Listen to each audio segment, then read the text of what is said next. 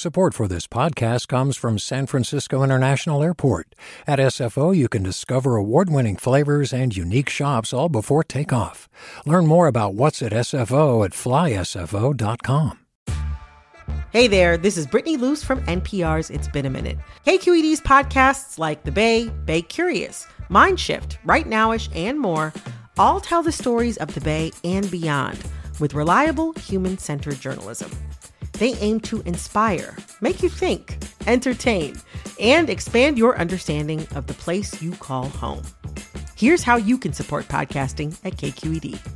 Showing your support is easy, and you can join Brittany in supporting KQED Podcast too at donate.kqed.org slash podcast.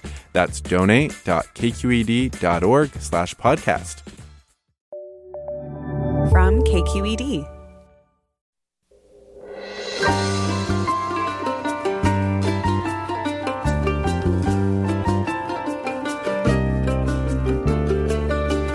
From KQED Public Radio in San Francisco, this is Forum. I'm Scott Shafer. Coming up, the FDA and the CDC are pausing use of the Johnson & Johnson single-shot COVID vaccine after reports of serious blood clots in a very small number of patients who got it. We'll get the latest on that. Then, after workers at an Amazon warehouse in Alabama rejected joining a union, Organized labor is figuring out what comes next. Celebrity endorsements and a push by President Joe Biden failed to win over workers, and it's not the first time corporate employees have turned thumbs down in union drives. The J&J vaccine and the future of organized labor, all that next on Forum right after this news.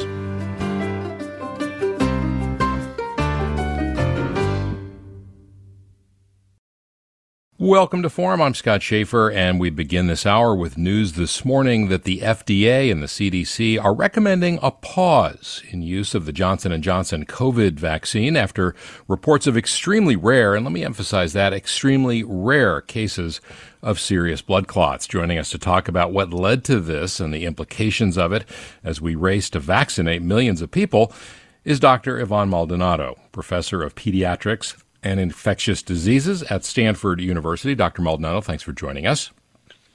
Good morning. Let me begin just by asking you what exactly did the CDC and the FDA see that uh, is is making them take this step this morning? Well, the immediate issue was uh, six cases of uh, women uh, who had developed a very unusual uh, clotting in their brain called a cavernous sinus thrombosis. This is basically a clot that sits around a circle of uh, a very large vein that encircles the base of the brain. Um, and um, uh, that's really all we know at this point. We do have a meeting tomorrow with uh, the ACIP to hear more details. And so, this is a particular kind of clot, and and is there reason to think that it is associated with the vaccine, or that it just might be? Well, it's not clear, and it comes in the remember the backdrop here is that the AstraZeneca vaccine has had many cases uh, that are potentially associated with similar clots uh, called again uh, cavernous venous sinus thrombosis, and um, given that those two vaccines are made essentially from a similar platform, that is a viral vector.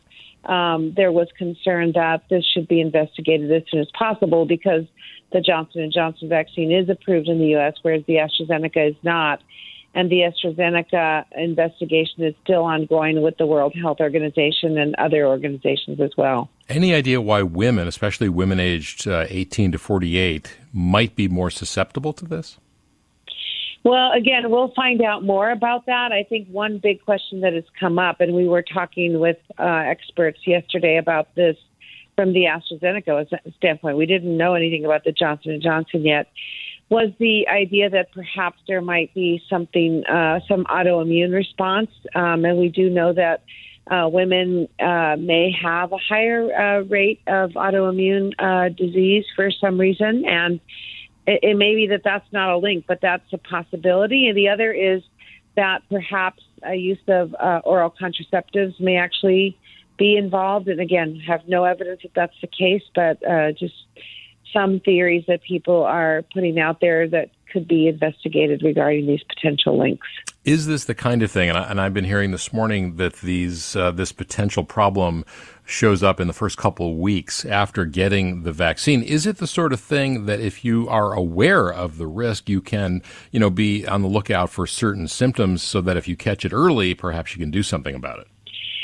Well, yeah, that's exactly the issue. I think um, people who are uh, feeling like they're bruising a little more after the um, after the uh, vaccination should be uh, made aware that this could be a problem. I, I think at this point it's too early to say whether we're, you know, what's going to happen with J and J with the AstraZeneca. That's certainly something that has been brought up because again, there have been more cases uh, with that vaccine and whether or not the risk benefit is even an issue. Because if you look at the risk of COVID disease compared to the the potential risk for this rare disorder in most age groups, and for certainly for men, the risk of this particular side effect is uh, really uh, far outweighed by the benefit of uh, actually being protected against COVID. So there is a risk benefit to be considered as well as whether or not it's a really a causal association. That is, are, is it really a cause and effect situation?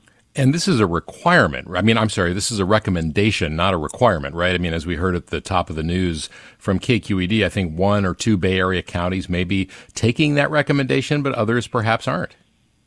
Well, yeah. So the federal, um, federally funded clinics will be holding for now, um, but the but it is a recommendation to everybody else.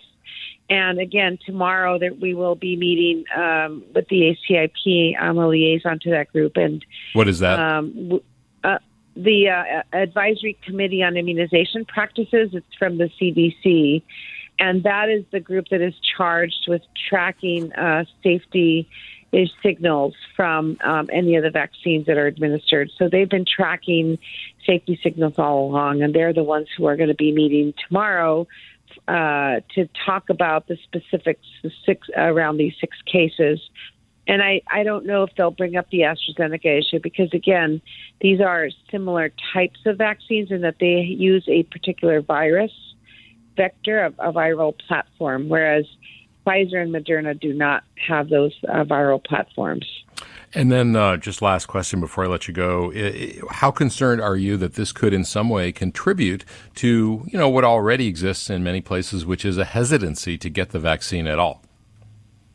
Well, that's my biggest concern. You know, again, I, it's a terrible thing to see this happen. I know in the uh, outside the U.S. where AstraZeneca has been used, there have been some deaths already reported. Um, I think it's something like uh, 30 deaths, um, and whether they're associated or not is, is still beside you know beside the fact that people will feel that they they are definitively associated, and this is why um, we really have to commend the CDC and other agencies for really bringing this uh, right up right away as soon as they thought there was a signal and having an open meeting. This will be an open public meeting online um, to be able to discuss what is known and what needs to be known uh, about the vaccine. So, yes, we are concerned that it will undermine our vaccine efforts because we really do need to keep that top of mind. We need to keep vaccinating people because the variants are still out there. We are not really anywhere near um, getting rid of this virus.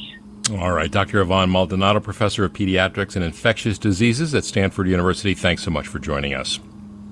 Thank you so much. And uh, KQED and NPR will be continuing to follow this news this morning that the FDA and the CDC are recommending a pause in use of that J&J vaccine. But for the rest of this hour, we're going to turn to the future of labor. Last week, as you may have heard, workers at an Amazon warehouse in Alabama dealt organized labor a stinging defeat voting overwhelmingly not to join a union. Critics of Amazon and other big corporate employers say federal labor laws are stacked against unions, and they're looking to Congress and the Biden administration to level the playing field. And that is our topic this hour. What comes next for unions after the bitter defeat in Alabama? Joining us are Ken Jacobs, chair uh, of the Center for Labor Research and Education at UC Berkeley. Ken Jacobs, welcome. Good morning. Also with us, Eleanor Mueller, labor reporter for Politico. Eleanor, good morning. Good morning. Thank you for having me. And Sean Higgins, Research Fellow for the Competitive Enterprise Institute. Sean Higgins, welcome to you as well. Thank you. Yeah. And let me begin with you, Ken. Uh, you know, we've had a few days now to digest this uh, news out of Alabama. What uh, what's your takeaway? Well, I think this was a really good example of the desperate need for labor law reform in America. As you mentioned in the opening, it made incredibly clear how much the deck is stacked against unions in organizing. We saw Amazon hire anti union consultants who held captive audience meetings with workers to dissuade them from voting for the union in a way that's very intimidating to workers. Organizers made the decision not to do house calls during the pandemic. One of the ways they were reaching uh, supporters could reach their coworkers was talking to them in, outside of the gates. So Amazon had the city change the traffic light patterns. And Workers filed cards for a bargaining unit of 1,500. Amazon said it should be 5,800, including seasonal employees. Left the union with a choice of either contesting the company's position to the NLRB, which slows everything down, or accept a larger unit, which includes many workers that they the the pro union workers had not been in contact with. The union then made that decision to go ahead, but large companies and anti-union consultants figured out long, a long time ago that time was on their side and in high turnover industries, they do everything they can to slow the process down. And remember, there are no financial penalties for violating labor law. Employers may be required to post notices saying they won't do it again or pay back wages to illegally fired workers, minus any other, any other earnings the workers had since they were fired. And that's really why we need the PRO Act uh, and meaningful labor law reform so to make it much uh, more possible that workers can organize and exercise their right to collectively bargain. And we'll get into that in just a moment. But Sean Higgins, what about you? What are your takeaways?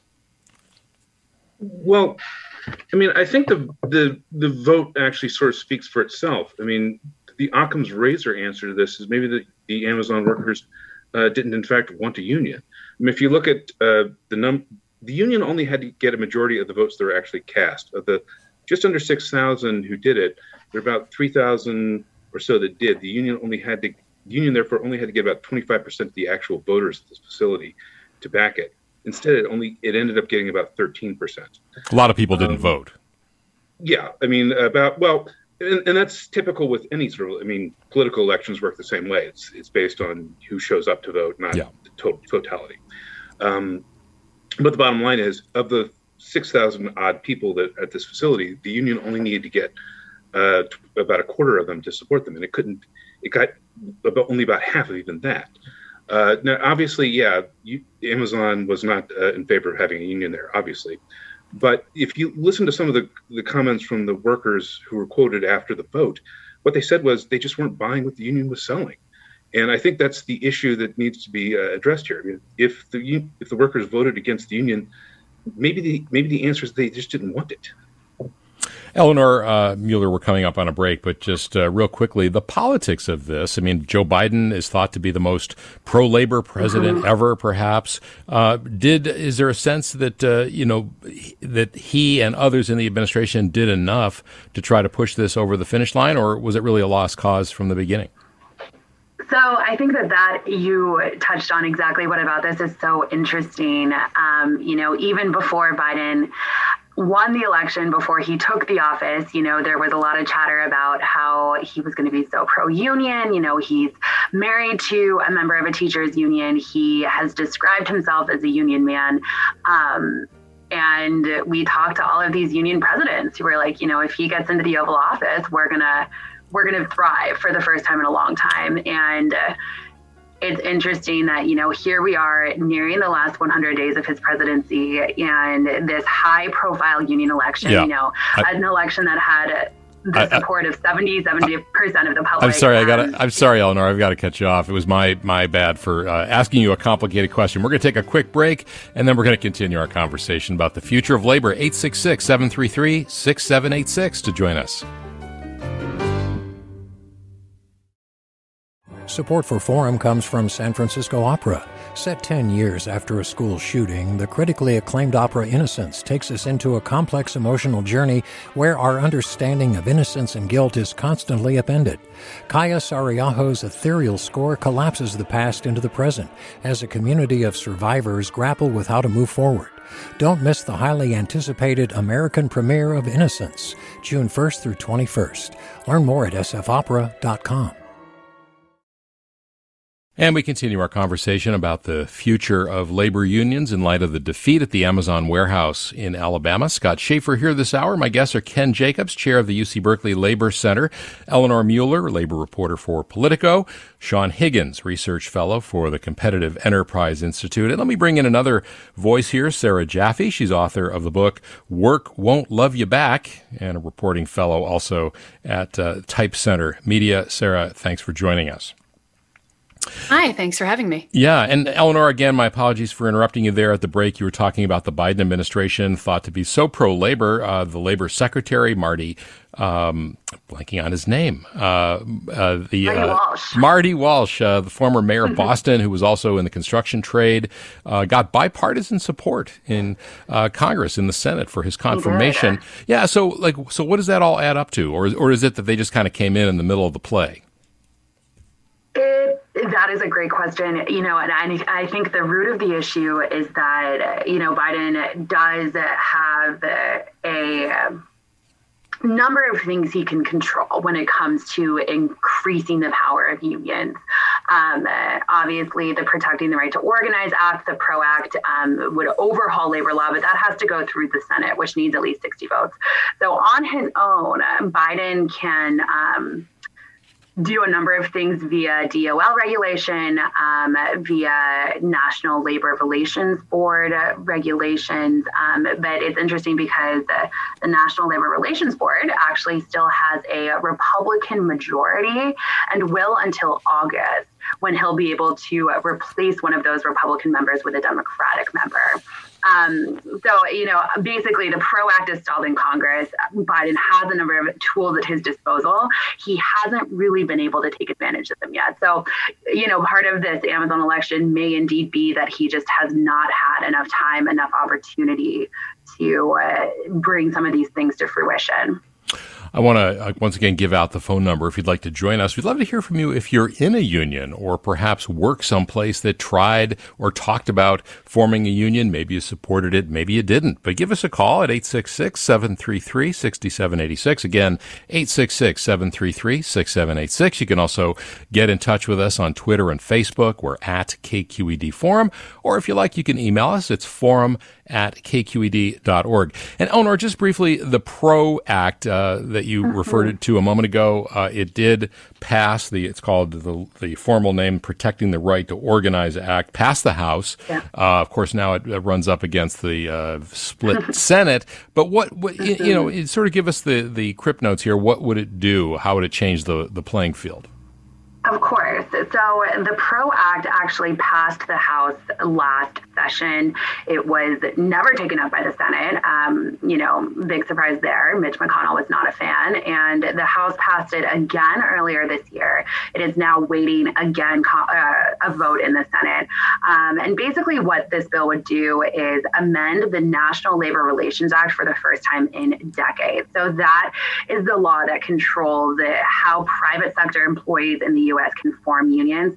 The PRO Act would basically make it easier for workers to form and join unions. You know, one of the ways in which it would do this that we've seen get a lot of attention recently is it would uh, redefine independent contractors under the National Labor Relations Act and give uh, more independent contractors, more gig workers, the ability to choose whether or not they wanted to uh, form or join a union. And Sarah Jaffe, let me bring you in on this. Uh, you know, there is always focus when there's a union drive on whether or not it wins, whether it passes, and often it doesn't pass, especially at some of these bigger companies in recent decades. But you've written about uh, the, the idea that uh, you know you don't have to have a union to give workers more rights. Uh, t- tell us a little bit about what you're getting at there. Yeah, so the workers take rights themselves, right? I mean, we have a labor law system that, on some level, as Ken was saying, is incredibly broken. It's just absolutely, you know, a massive uphill battle at a normal company, let alone one that runs half the infrastructure for the internet and has massive surveillance capabilities like Amazon does. But labor law also protects your right to act like a union whether you are you know formally recognized as a collective bargaining agent or not so, workers at Amazon facilities in Chicago last week also went on strike. They are not members of a union. They call themselves Amazon Amazonians United Chicagoland, and they walked off the job to protest the new mega cycle shift, which is a 10-hour overnight shift in a warehouse um, which, if that sounds like hell to you, yes, it does to me too, and apparently also to them. So they went on strike to protest that. And labor law does protect your right to do that, even if you don't formally have a union. Um, I've also talked to, actually, in the middle of writing an article about this right now, Amazon workers outside of Minneapolis who organize with an organization called the Awood Center, which is a worker center that's rooted in the East African immigrant community. And they famously brought Amazon to the table. Amazon doesn't call it formal bargaining, but nevertheless, they won concessions. It's important to note, especially since today is the first day of Ramadan, that they won concessions around prayer time in the workplace and being able to, you know, get certain accommodations for when they're fasting during Ramadan, because many of these workers are, you know, practicing Muslims. So there are plenty of ways to have leverage on the job other than winning a really cumbersome union election process. But are they protected against, you know, some sort of retribution from Amazon? I mean, they're not, you know, they're known as a good employer in that they pay well, very well in places like Alabama, $15 an hour. It's like twice the you minimum know, wage. Actually, that it's it's twice the minimum wage, but it's actually lower than the median wage in that area. So hmm. I want to, okay, you know, point. be cautious of thinking that Amazon is is giving a wonderful gift to people. But what, you know, what so you say yeah, workers in Chicago could do that. They could mm-hmm. walk out, but is yes. are they also protected at the same time? Because, you know, Amazon can can fire people at will. They do that all yeah. the time. Yes. So, right. So the law does actually protect them. That means, of course, they have the same legal protections as anybody else, whether you're in a union or not, which is to say, you get to bring it to the National Labor Relations Board, which, as Ken was saying earlier, um, only has a limited amount of penalties it can impose. So, right now, for instance, Elon Musk, right, was found to have violated the law, among other things, on Twitter. Um, uh, tweeting illegal things about um, the union drive at the Tesla plant in Fremont, California. And so the NLRB said you have to rehire this one worker who was illegally fired, and you have to post notices in the factory and read a notice to your workers saying that they have the right to organize.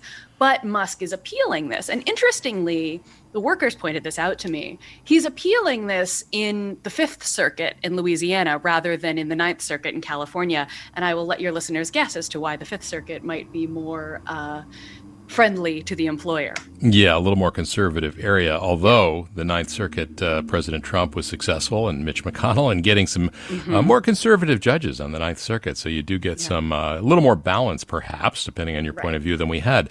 We're talking about the future of unions uh, in light of the defeat of that organizing effort at the plant in Alabama, the Amazon plant. Give us a call now if you want to join us. It's 866 733 6786. Again, 866 733 6786.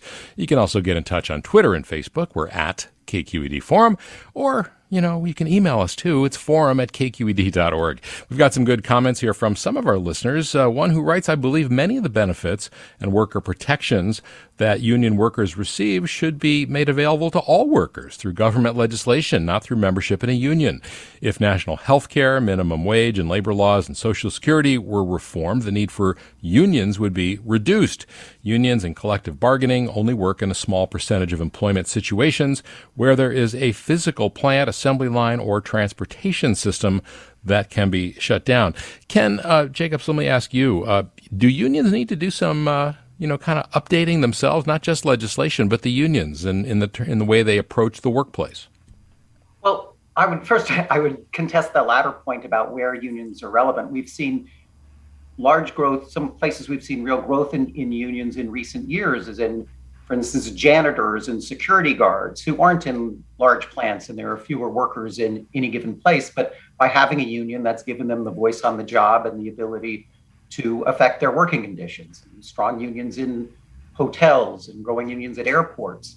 So and in the service sectors, largely home care workers being the big example of workers who are very much not in the same place together, but the union has enabled them to improve their uh, wages and and and benefits. So overall, yes, there are new things that unions need to do given changes in the economy, clearly. And if we have a labor law reform that makes it more possible for workers to organize, I'd, see, I'd say we'd see a, a broad increase. But again, it's not just about the health care benefits and just about the wages and things you can get through general laws. Workers need a voice on the job.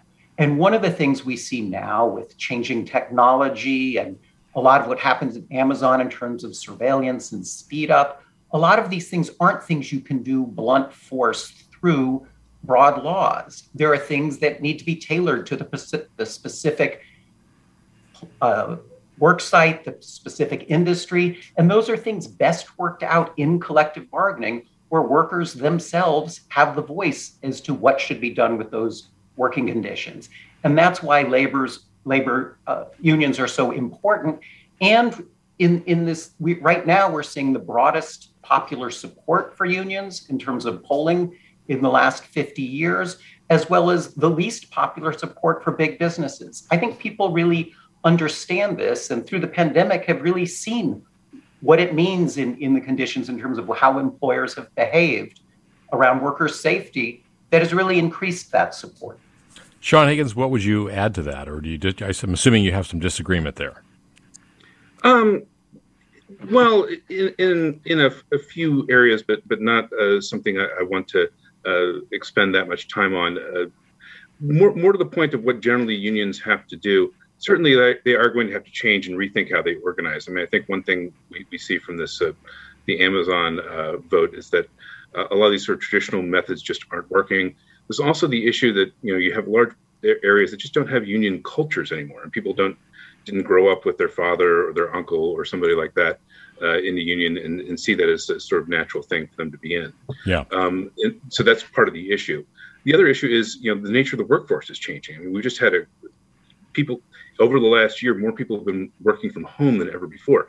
Union organizing takes place traditionally at the workplace, and organizing people collectively where they see their fellow workers as colleagues. If you don't do that, if you're at home and you never basically interact with most of the other workers at the company you do, that's going to make organizing a whole lot harder. And um, yeah, I think one of the things that's going to happen as a result of the, of the COVID crisis is we're going to have a lot more of a shift away from offices and uh, traditional work sites more to people working at home. And that's going to make organizing uh, certainly a lot different, and they're going to have to find ways to adapt and change to that. All right, let's go to the phones. Again, the number to call if you want to join us, 866-733-6786. And Kelly in Santa Rosa, you're first. Go. Hi there. Yeah, um, so I'm, I'm an EMT, and it's a very common misconception um, in these major metropolitan areas that ambulance companies are uh, a public third service along with fire and police. But that's really not the case at all. These are private industry ambulance companies for emergency medical care. Mm-hmm. And those are union protected jobs. And without these unions, we wouldn't have any protections at all that are similarly afforded to uh, fire and police. So, what, what's yeah, an people, example? You know, who are working at home. Yeah, sorry, sorry, Kelly. Yeah, I'm sorry to interrupt. Well, well, give us an example of, a, of something, especially during this pandemic period, where the union has been helpful to you in your in your job. Absolutely. So, you know, when we're talking about you know use of PPE, um, you know, working in in those safe working conditions, you know, there's a lot of back and forth about, you know, and being in the back of an ambulance and having to wear masks and, you know, being protected by our union uh, shop stewards. You know, it's just like our safety working conditions. We're, we're never going to be able to work from home. That's never something that's going to be available to us. And our union works so closely with management to make sure that our workers feel safe, you know, when we're responding to calls. Yeah, Kelly, thanks for that. Uh, Sarah Jaffe, um, you know, in terms of the sort of quote unquote modern workplace, the gig economy, very different from what Kelly's describing there as an EMT worker. Uh, but what are you hearing? You know, we had AB5 here in California mm-hmm. to define workers as, you know, when they could, when employers could define them as independent contractors. That got uh, reversed by the voters with Prop 22. You know, so where does, where does all of this, including the PRO Act, the bill in Congress, where does it leave gig workers? There are so many questions. First, I just wanted to note on the working from home front, um, we've actually been seeing a massive wave of organizing among some of these workers who are working from home. For instance, the Nonprofit Professional Employees Union just announced today that the Brookings, Brookings Institute and Urban Institute workers are unionizing, and the, they've had over 20 new units organized just in the past year during the pandemic while those people are working from home.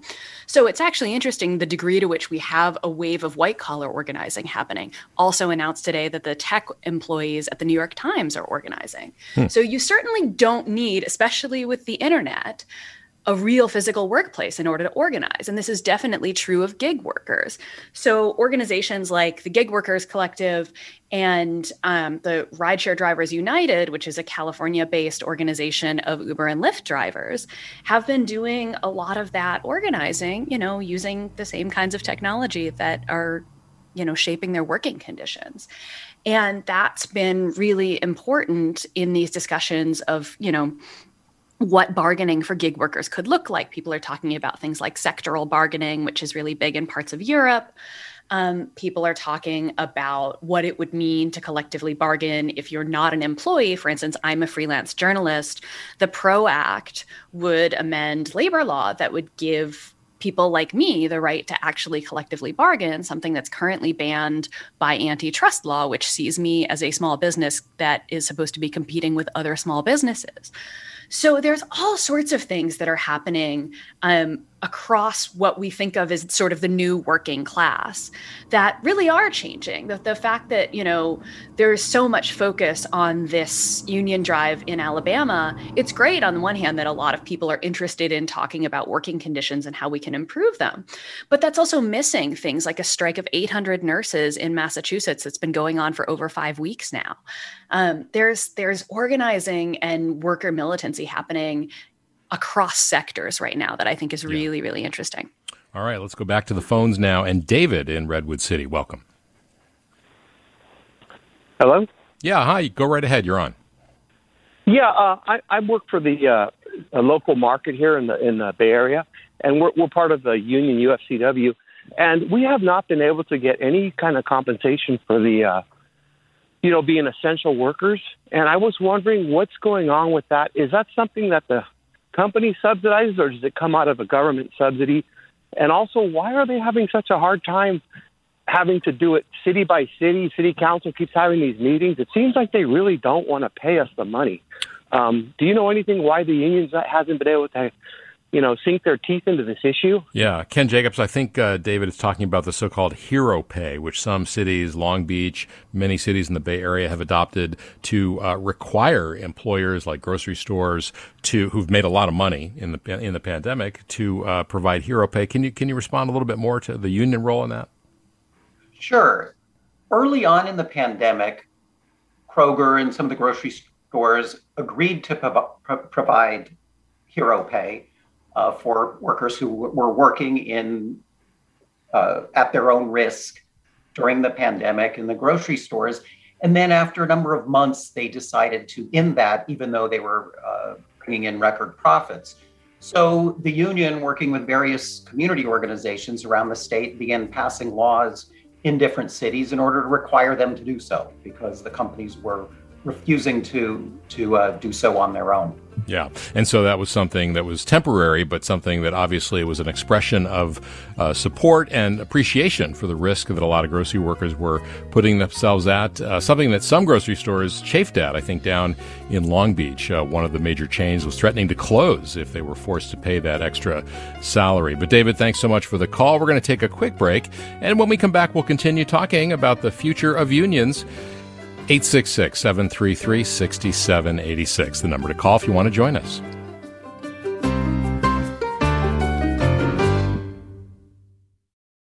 We've all got those parts of our house where the internet just won't go. Well, if you had wall to wall Wi Fi from Xfinity, you could worry less about dead spots. Because with wall to wall Wi Fi from Xfinity, you get fast speeds, reliable connection in every room, and power for all of your devices, even when everyone's online. That's wall to wall Wi Fi only with Xfinity. Restrictions apply, not available in all areas, actual speeds vary. And welcome back to Forum. Scott Shafer here this hour. We're talking about the future of labor. Our guest, Ken Jacobs, chair of the Center for Labor Research and Education at UC Berkeley, Eleanor Mueller, lo- labor reporter with Politico, Sean Higgins with the Competitive Enterprise Institute, and author Sarah Jaffe. She wrote the book Work Won't Love You Back. That is definitely true. 866 733 6786 is the number to call if you want to join us. 866 733 6786. You can also send us a note, comment, or question on Facebook or Twitter. We're at KQED Forum. And here's a comment from Noel who writes Amazon kept talking about $15 an hour. Work is more than how much you make, and organizers need to make an argument that a union delivers more. Um, it seems like, Sean, that was maybe part of the point you were making at the very beginning, Sean Higgins, that, uh, you know, maybe people just didn't want to join based on what they were hearing from the union, or perhaps they were satisfied. Of course, they also might have felt intimidated it's possible some uh, did feel intimidated, but the ones who who spoken and been quoted in publications like the Wall Street Journal, you know, the ones who voted in the actual election and they asked them why they voted against the union, that's generally the answer that they've given. They just didn't see what advantage the union would, would give to them. Um, I think they may have had their issues or some complaints with uh, uh, Amazon, but they didn't uh, see the company as sort of uh, an enemy. And I, I think that's the important thing to, to take away from this. If you're going to have collective bargaining, I mean, the workers need to be need to have a, a, reason and an underlying basis for doing it. And it just didn't appear to be that str- for all the hype leading up to this. It didn't appear to be that strong in the case of the Amazon vote. And I think, yeah, that uh, uh, message you just mentioned at, at the beginning illustrates that point. All right, let's go back to the phones, and we'll go now to San Rafael and Morgan. Welcome. Good morning. Thank you for taking my call. Um, I am the president of a high school teachers union representing high school teachers and other certificated staff here in San Rafael. Um, and I think the missing piece of this is that labor and management can have an incredibly collaborative relationship that is beneficial to both sides. I think there are some companies that, that are onto this and work uh, collaboratively, collaboratively with their unions to the benefit of uh, not just the workers, but also the company as a whole. Uh, Volkswagen and Costco spring to mind as possible examples. But I also think this is very common in uh, public sector unions where um, we have a very collaborative relationship with our management. They seek our input and our advice on decisions affecting the school district as a whole because as the people who work directly with the students, we have more in person knowledge than they necessarily do on certain topics. So I think that that's, I think we're a little bit letting Amazon off the hook that they might see a benefit uh, to having their workers unionize and be able to run the plant more efficiently. Eleanor Mueller, let me bring you in on that. Uh, Morgan mentioned the teachers' unions, and that, of course, has been very much in the news uh, with very mixed feelings about how the labor unions, the teacher unions in particular, have uh, uh, really, you know, of course, advocating for their members, but also alienating some parents and, and those uh, who felt like maybe they were going too far in trying to keep schools closed until they got everything they wanted, many of which uh, the demands yeah. were beyond what the CDC was requiring. It is so interesting that you bring that up because I actually just wrote an article about this with one of my colleagues who is an education reporter. Um, but I think it's especially pertinent in California. Um, you know, the teachers union there at the state level is a National Education Association um, affiliate. And I think that we've seen a pretty interesting disparity in how the nation's two biggest teachers unions have handled school reopenings. We have the um, NEA, which has taken kind of a more cautious approach. And then we have the American Federation of Teachers, which for over a year now has been urging schools, um, urging cities to allow students to return to the classroom. And so it's interesting. I think that California has been, you know, almost this hotbed for that tension that you speak of between teachers, unions, parents, um, and the schools themselves. I spoke with, you know, a handful of teachers in the Bay Area recently, actually, who said that, you know, know, while they've never had an issue with their union before, um, you know, they didn't quite agree with the way that the union was handling it. Um, so, yeah, definitely some bumps in the road. But I think what's interesting is that, you know, the GOP has kind of seized on this fractioning of teachers' unions and has kind of tried to use it to lobby against Democrats. But we have not seen public support for teachers' unions um, decrease. You know, we saw three recent polls that showed that you know a majority of voters still stood behind teachers unions still saw them as largely positive. And so i think that's an interesting takeaway. You know we do we have this trauma of um, teachers sometimes being frustrated uh, parents sometimes being frustrated but public support seems to have held relatively constant um, so it'll be interesting to see how that changes as more people get vaccinated and as the schools continue reopening, continuing to plan for the next school year. Although it is worth distinguishing between teachers' unions and teachers. I mean, uh, there are places, uh, you know, there are some red states in the past few years where teachers uh, got a lot of public support and ultimately won when they uh, made a case for higher pay, uh, even though they didn't have a union, uh, which sort of comes back, Eleanor, to that point about, you know, you can actually get things done for yourselves as a workforce without having a union in some cases.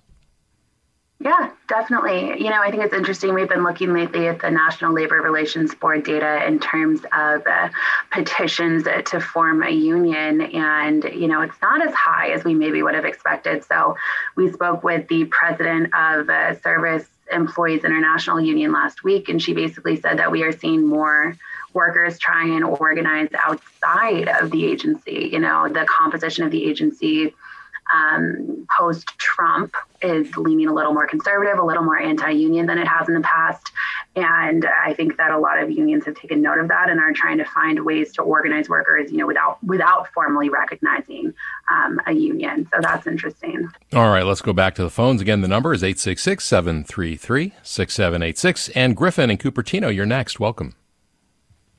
Hi, yeah. Um, I was just curious um, about why it seems like there are so many anti labor laws on the books uh, and it seems so hard to organize now when uh, I thought that free association was a, a constitutionally protected right. So thanks for taking my call. All right, thanks, Griffin. Ken, uh, when he says anti-labor laws, I'm assuming he means some of the uh, things that perhaps are uh, companies are allowed to do to, like as we saw in the Amazon case. Uh, what, what, what are your thoughts when you hear him say anti-labor laws? What comes to mind? Well, say that overall we have a labor law in the United States that is very weak, and that companies learned really starting in the 1980s how to get around. And we there and we have not had labor law reform uh, to address any of these issues. The other thing that happens with labor law, which is different than employment law, is in employment law, the federal government sets a basic standard, like there's a federal minimum wage, but states and local governments can go above that standard. In labor law, the federal law is what applies across the board. Local, state, and local governments can't go above that standard the only places that they can, that they have jurisdiction over are public sector workers or workers who are excluded from federal labor law, like farm workers.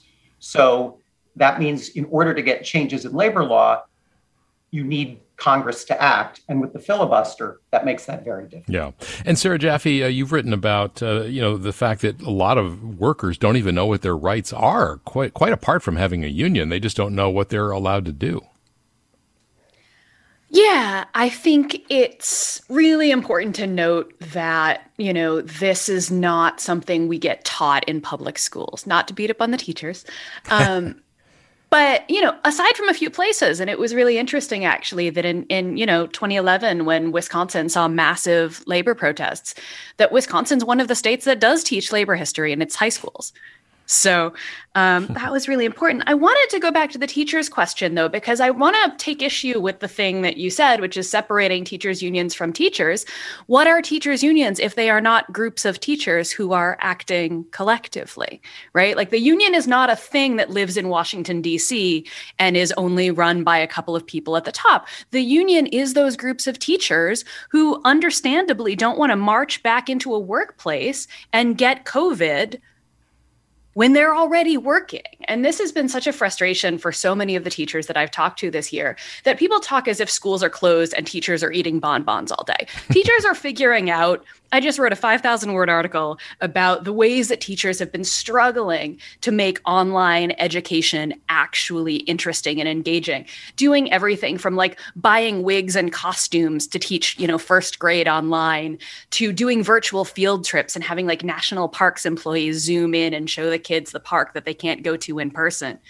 So, you know, it's it's quite frustrating to me to hear this sort of conversation about teachers unions as though there's something that isn't teachers. When the teachers organized in West Virginia and went on a statewide strike that won gains for every public employee in the state of West Virginia, A, they do have unions, they just don't have legal collective bargaining rights. And B, that's what a union is. If you look at those pictures of the West Virginia State House full of teachers in red bandanas evoking the history of the mine wars, that's a union. That's mm. what a union is. Well, Sean Higgins, I think you might say that yes, that is what a union is, but there are also, it's sort of like saying, well, I don't like Congress, but I love my member of Congress. I think they're doing a good job. I mean, you, there, there are distinct distinctions, are there not? Would you, you know, based on what, you know, just a response, if you would, to what Sarah Yeah, well, I mean, get, get back to, for example, the issue of, um, you know, the, the, teacher, the teachers' unions and the reopening of schools. I mean, the unions are doing what they're supposed to do in this case, which is represent the interests of their members. I think the surprise and the, and the the issue that's created some friction. Certainly, I've seen it here in, in Virginia, um, and I was talking to some uh, parents about it the other day.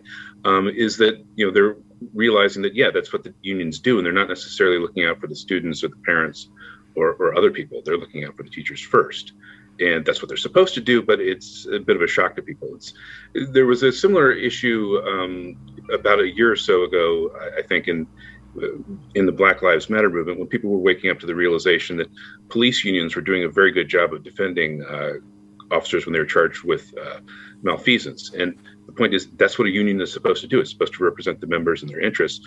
But a lot of people were really upset about the, you know, the fact that they realized, oh, they're doing this uh, so well that a, lot of these officers are not actually getting uh, charged or getting off relatively easily for what in other circumstances would be ser- would be a more serious uh, penalty.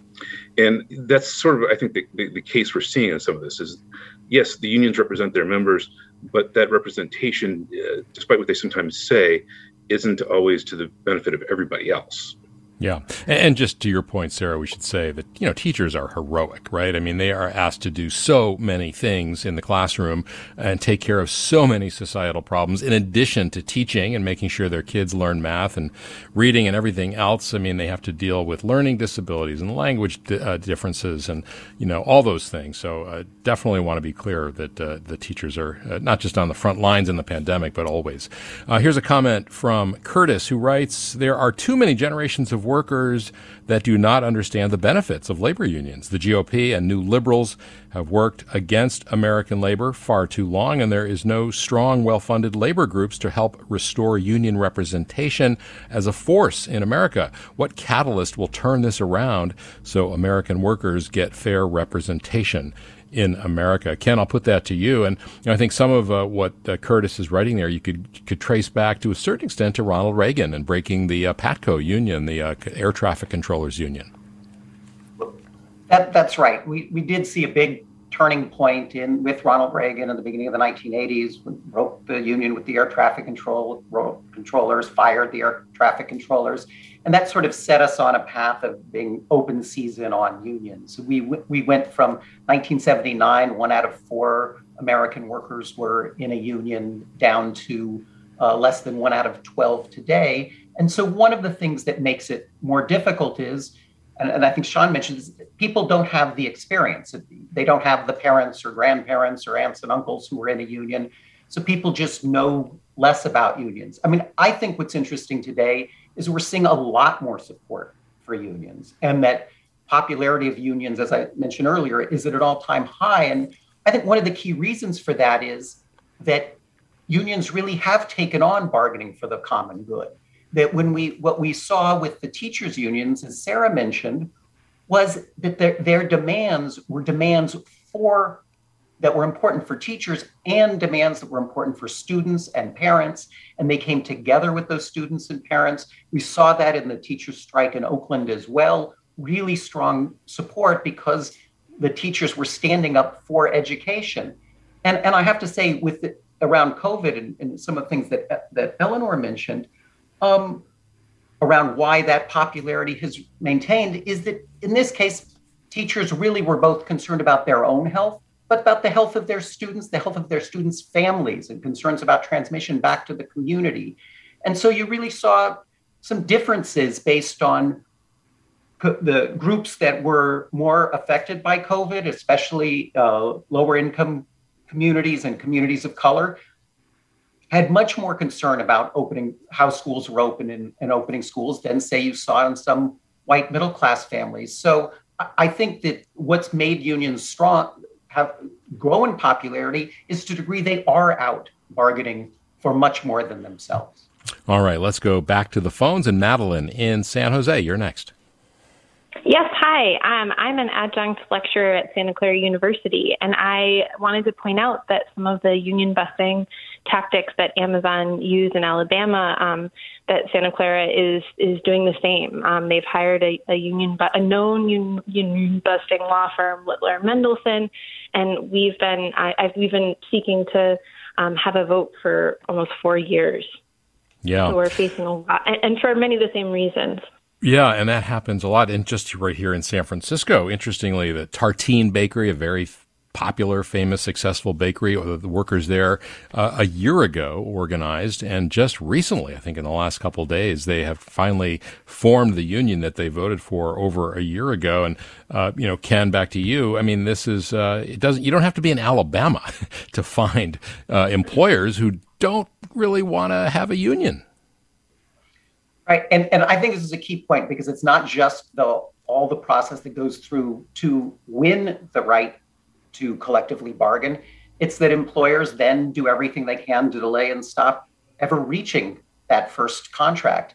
And one of the important things in the PRO Act is it also not only makes it easier for workers to organize and bargain collectively, but it also makes it easier to get that first contract by having a process of, of mediation and arbitration uh, in the in those first contracts because that's the the that's the important time to get it. We have a, a good share of, of yeah unions we see win those those elections and then can never get to that first contract. So that's also important. Yes, it is. Coming up on the end of the hour, but Eleanor Mueller, let me go to you. What do you expect to happen uh, in the coming weeks in Congress, not just on the PRO Act, but uh, the appointments to the NLRB and so on?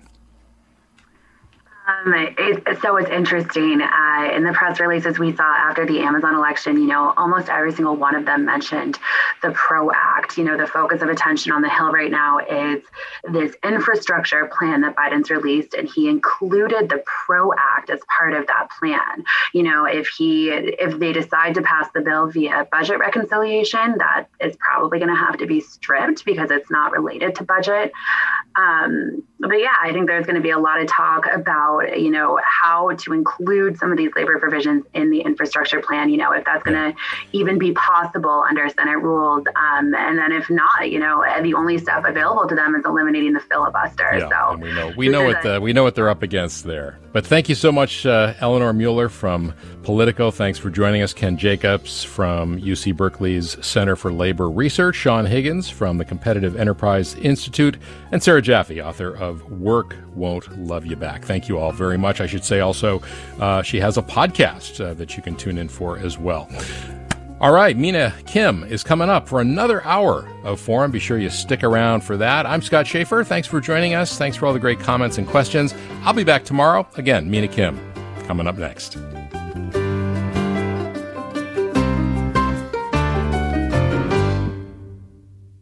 Funds for the production of Forum are provided by the members of KQED Public Radio and the Germanacos Foundation and the Generosity Foundation. Support for Forum comes from San Francisco Opera. Set 10 years after a school shooting, the critically acclaimed opera Innocence takes us into a complex emotional journey where our understanding of innocence and guilt is constantly upended. Kaija Saariaho's ethereal score collapses the past into the present as a community of survivors grapple with how to move forward. Don't miss the highly anticipated American premiere of Innocence, June 1st through 21st. Learn more at sfopera.com. We've all got those parts of our house where the internet just won't go. Well, if you had wall to wall Wi Fi from Xfinity, you could worry less about dead spots.